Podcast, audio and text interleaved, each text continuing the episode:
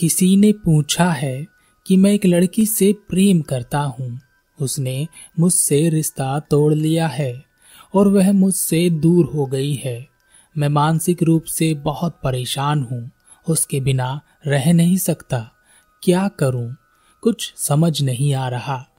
अगर मैं आपसे कहूँ कि आप उसे भूल जाओ और अपने जीवन पर ध्यान दो, अपने कैरियर पर ध्यान दो भविष्य में सब ठीक हो जाएगा। और ऐसा भी नहीं है कि आपने उसे भूलने की कोशिश नहीं की होगी, ज़रूर की होगी, पर आप सफल नहीं हो सके। और अगर यह इतना आसान होता तो कितना अच्छा होता। किसी का दिल टूटा हुआ नहीं होता, कोई परेशान नहीं होता, कोई डिप्रेशन में नहीं होता। लेकिन यह इतना आसान क्यों नहीं है? इसे थोड़ा समझ लेते हैं। बुद्ध कहते हैं, मनुष्य के दुख का सबसे बड़ा कारण है अपने आप को किसी वस्तु से बाँध लेना या चिपक जाना। जब हम उस वस्तु से अलग होते हैं तो हमें असहनीय पीड़ा होती है। किसी वस्तु से बंध जाने का काम दो स्तर पर होता है। पहला, हमारा दिमाग, दूसरा, हमारा शरीर। जब हम किसी से दिमागी स्तर पर जुड़ते हैं, तब किसी को भी छोड़ देना बहुत आसान होता है, क्योंकि दिमाग को मना लेना बहुत ही आसान है।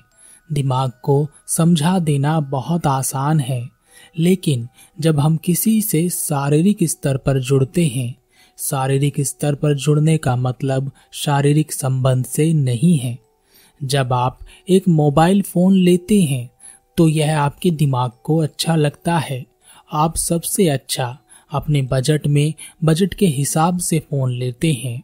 लेकिन जैसे ही कोई दूसरा अच्छा फ़ोन लॉन्च होता है, या आपके ही फ़ोन का कोई अपग्रेड वर्जन आता है तो आप तुरंत उसे लेने के लिए तैयार हो जाते हैं।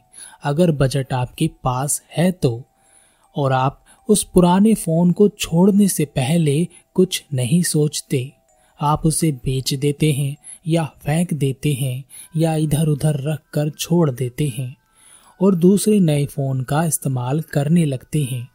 ऐसा करने पर आप किसी डिप्रेशन में नहीं जाते। आपको ऐसा नहीं लगता कि आपकी ज़िंदगी खत्म हो गई है।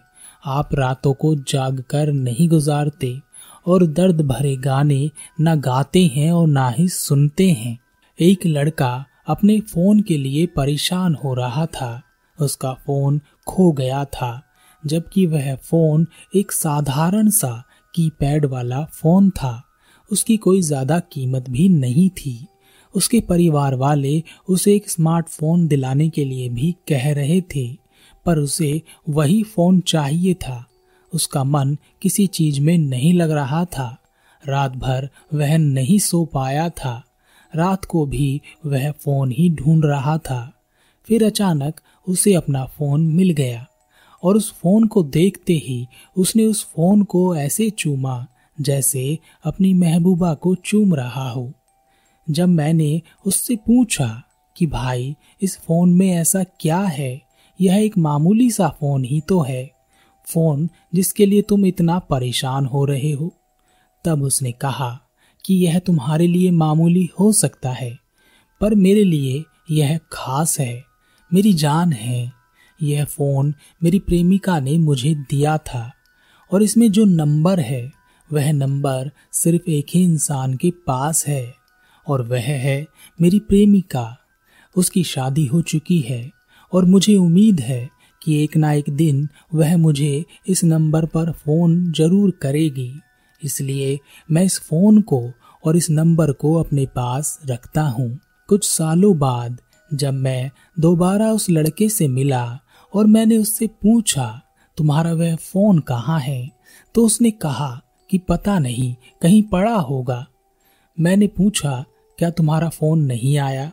उसने कहा, नहीं आया। मैंने उससे पूछा, क्या वह फ़ोन अब तुम्हारे लिए कीमती नहीं है? उसने कहा कि पुरानी चीज़ें कभी मन से जाती तो नहीं है, पर और बहुत सी ऐसी चीज़ें हैं जो कीमती हैं और जिन्हें बचाना है। अब वह इतना कीमती नहीं है। तो एक खास चीज़ होती है, समय। एक बहुत बड़ा रहस्य है। चोट चाहे शरीर पर लगे या मन पर या दिल पर लगे, जब शरीर पर चोट लगती है, घाव होता है तो बहुत पीड़ा होती है। इंसान छटपटा जाता है। उससे भी ज़्यादा दर्द जब दिल पर चोट लगती है, तब होता है। तब भी आदमी छटपटा जाता है। लेकिन जैसे जैसे समय बीतता है, शरीर का बड़े से बड़ा घाव भी भर जाता है। लेकिन निशान रह जाते हैं, दर्द नहीं होता। उसी तरह मन पर लगा घाव भी समय भर देता है। निशान रह जाते हैं यादें रह जाती हैं, पर अब दर्द नहीं होता। और आप ज़िंदगी में आगे बढ़ते हैं, इसलिए अपने आप को समय देना बहुत ज़रूरी है। समय के गर्भ में क्या छुपा है, किसी को नहीं पता। लेकिन कुछ लोग ऐसे भी होते हैं, जो अपने शरीर के घाव को भरने नहीं देना चाहते। वह उसे कुरेदते रहते हैं। और एक दिन शरीर बेकार हो जाता है। वैसे भी कोई अपने मन के घाव को भरने नहीं दे रहा, तब एक दिन मन भी बेकार हो जाता है। मन के साथ शरीर बेकार हो जाता है और ऐसे व्यक्ति को कुछ प्राप्त नहीं होता, सिवाय दर्द के। लेकिन सवाल है कि ऐसी हालत हमारी होती क्यों है और क्या इसका कोई इलाज है? किसी ने पूछा है कि मैं क्रोध तो नहीं करता, पर काम वासना से भरा रहता हूँ। मैं इससे छुटकारा चाहता हूँ, क्या करूँ? काम वासना, यानी वही शारीरिक संबंध, यानी सेक्स सुख। अभी हमने कहा कि मनुष्य दो स्तर पर किसी चीज़ों से जुड़ता है। पहला, दिमागी स्तर, दूसरा, शारीरिक स्तर। जैसे दिमाग मेमोरी रखता है यादाश्त रखता है, वैसे ही शरीर भी मेमोरी रखता है। शरीर की अपनी एक अलग ही याददाश्त होती है, और यह याददाश्त एक पीढ़ी से दूसरी पीढ़ी में ट्रांसफ़र होती रहती है। हमारे पूर्वजों ने जो भी सीखा है, उसी का एक कैलकुलेटिव रूप हम हैं, और यह काम वासना कोई नई चीज़ नहीं है। यह बहुत पुरानी है, प्रकृति के शुरुआत से ही चली आ रही है। तब आप इतनी यादों को अपने शरीर से कैसे मिटाएँगे? आपके दिमाग में तो वही सारी चीज़ें हैं जो आपने अपने जीवन में सीखी है या जानी है, लेकिन आपके शरीर में ऐसी यादें हैं जिनका आपको बिल्कुल भी पता नहीं है। पर यह समय समय पर अपना काम करती रहती हैं। जब आप किसी खास चीज़ को छूते हैं, सहलाते हैं उससे बातें करते हैं, उसकी आवाज़ को अपने कानों में महसूस करते हैं, तब आपका शरीर उसे सीख लेता है। वह आपकी भावनाओं से जुड़ जाता है और यह संबंध बना लेता है आपकी पुरानी यादों से, जो आपकी पूर्वजों से आपको मिलती आ रही हैं। इसलिए जिस चीज़ को आप आसानी से छोड़ सकते हैं और आपको लगता है कि आप यह कर सकते हैं, लेकिन आप कर नहीं पाते। आपका शरीर आपको करने नहीं देता। इसे कुछ इस तरीके से समझते हैं। आपने देखा होगा, एक व्यक्ति सिगरेट पीता है, फिर उसे धीरे धीरे करके उस सिगरेट की आदत लग जाती है। दिमाग ने केवल उस सिगरेट का प्रयोग करना सीखा है, लेकिन इसकी आदत शरीर को लग गई है। शरीर में उसकी एक मेमोरी बन गई है। और इसी को आदत कहते हैं या कहें कि इसी को लत कहते हैं। दिमाग तुरंत कह सकता है कि सिगरेट छोड़ दें और इसमें कोई शक नहीं है, मगर शरीर सिगरेट को नहीं भूलता और उसे वह चाहिए ही। वह मजबूर करता है कि आप सिगरेट पियो। यह वह लत है जो आपने इसी जीवन में कमाई है। यह आपकी ही करतूत है। तब आप पर भारी पड़ सकती है, पर जो पीढ़ी दर पीढ़ी आपको मिला है, उससे आप कैसे निकलेंगे? इसलिए जब आपका दिल टूटता है, या आपकी प्रेमिका आपको छोड़ देती है, या आपके चाहने वाले आपको छोड़कर चले जाते हैं, तब आपको असीम दुख होता है, और आपको इसका कारण नहीं पता चलता। आप अपने बस में नहीं रहते। पूछा है कि काम वासना से छुटकारा कैसे मिले? पहले तो हमें यह पता होना चाहिए कि किसी चीज़ से छुटकारा क्यों चाहिए। कुछ चीज़ें समाज ने हमारे भीतर बैठा रखी हैं। वह बातें बस चलती आ रही हैं। किसी चीज़ को बुरा कह दिया तो वह बुरा चला आ रहा है। हम यह भी जानने की कोशिश नहीं करते कि वह बुरा क्यों है। जीवन जीने के लिए इच्छा, कामना और वासना की आवश्यकता भी पड़ती है। पर हम जानते हैं कि यह बुरी चीज़ें हैं, पर क्यों? क्या बिना इच्छा के जीवन चल सकता है? बिना कामना के आप कुछ कर सकते हैं, बिना वासना के जीवन पनप सकता है। तब इन चीज़ों को बुरा क्यों कहते हैं? कभी सोचा है आपने? इसे कुछ इस प्रकार से समझ सकते हैं।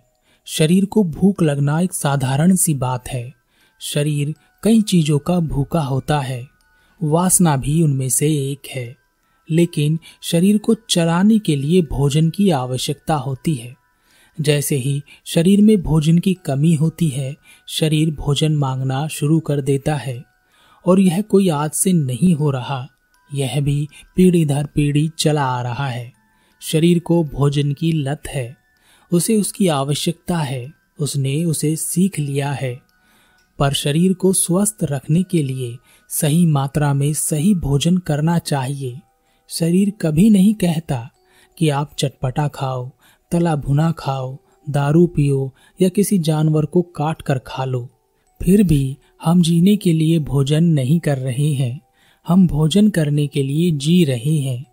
हम खाने के लिए जी रहे हैं। और जब यह उल्टा हो जाता है, यानी जब हम खाने के लिए जीने लगते हैं, तब यह बुरा हो जाता है। कुछ लोग तो खाने को इतनी बुरी तरह से खाते हैं कि वह अपने शरीर का भी ख्याल नहीं रखते कि हमें भूख कितनी लगी है। भूख से भी ज़्यादा खाते हैं और शरीर का नुकसान कर लेते हैं।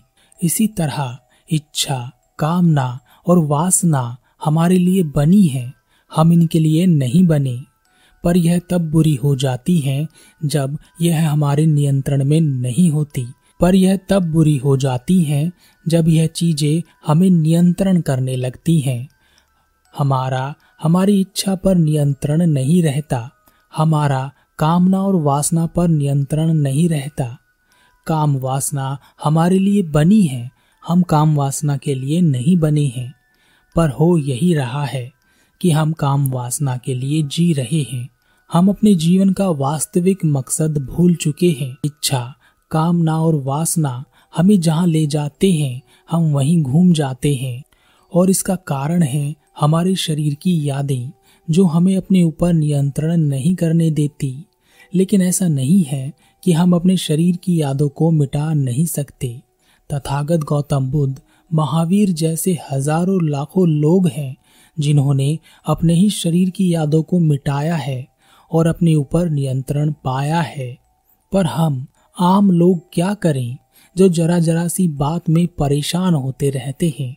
इसके लिए एक ही रास्ता है कि अपनी समझ को बढ़ाओ। यह समझ आपको आपके शरीर पर नियंत्रण देगी और आप एक नई यादें लिखेंगे अपने शरीर में और यह यादें आपकी पीढ़ियों को मिलेंगी और उन्हें उन चीज़ों से जूझना नहीं पड़ेगा जिनसे आप जूझ रहे हैं। पर इसके लिए आपको अपने भीतर एक परिवर्तन लाना होगा और यह कौन करेगा? क्या कोई ऊपर से आकर यह सब आपके लिए करेगा? क्या कोई दूसरा आपके लिए करेगा? कौन करेगा? क्या यह आप अपने लिए नहीं कर सकते? अपनी पीढ़ियों के लिए नहीं कर सकते? या आपको भी वही करना है जो आपके पूर्वजों ने किया है? दिल टूट गया। अब क्या करूँ? फिर भी अगर आप कुछ नहीं कर सकते तो भी आपका टूटा दिल जुड़ जाएगा। बस अपने आप को समय दीजिए। समय बहुत बलवान है, सब ठीक करता है, पर कुछ निशान तो बाकी रह ही जाते हैं।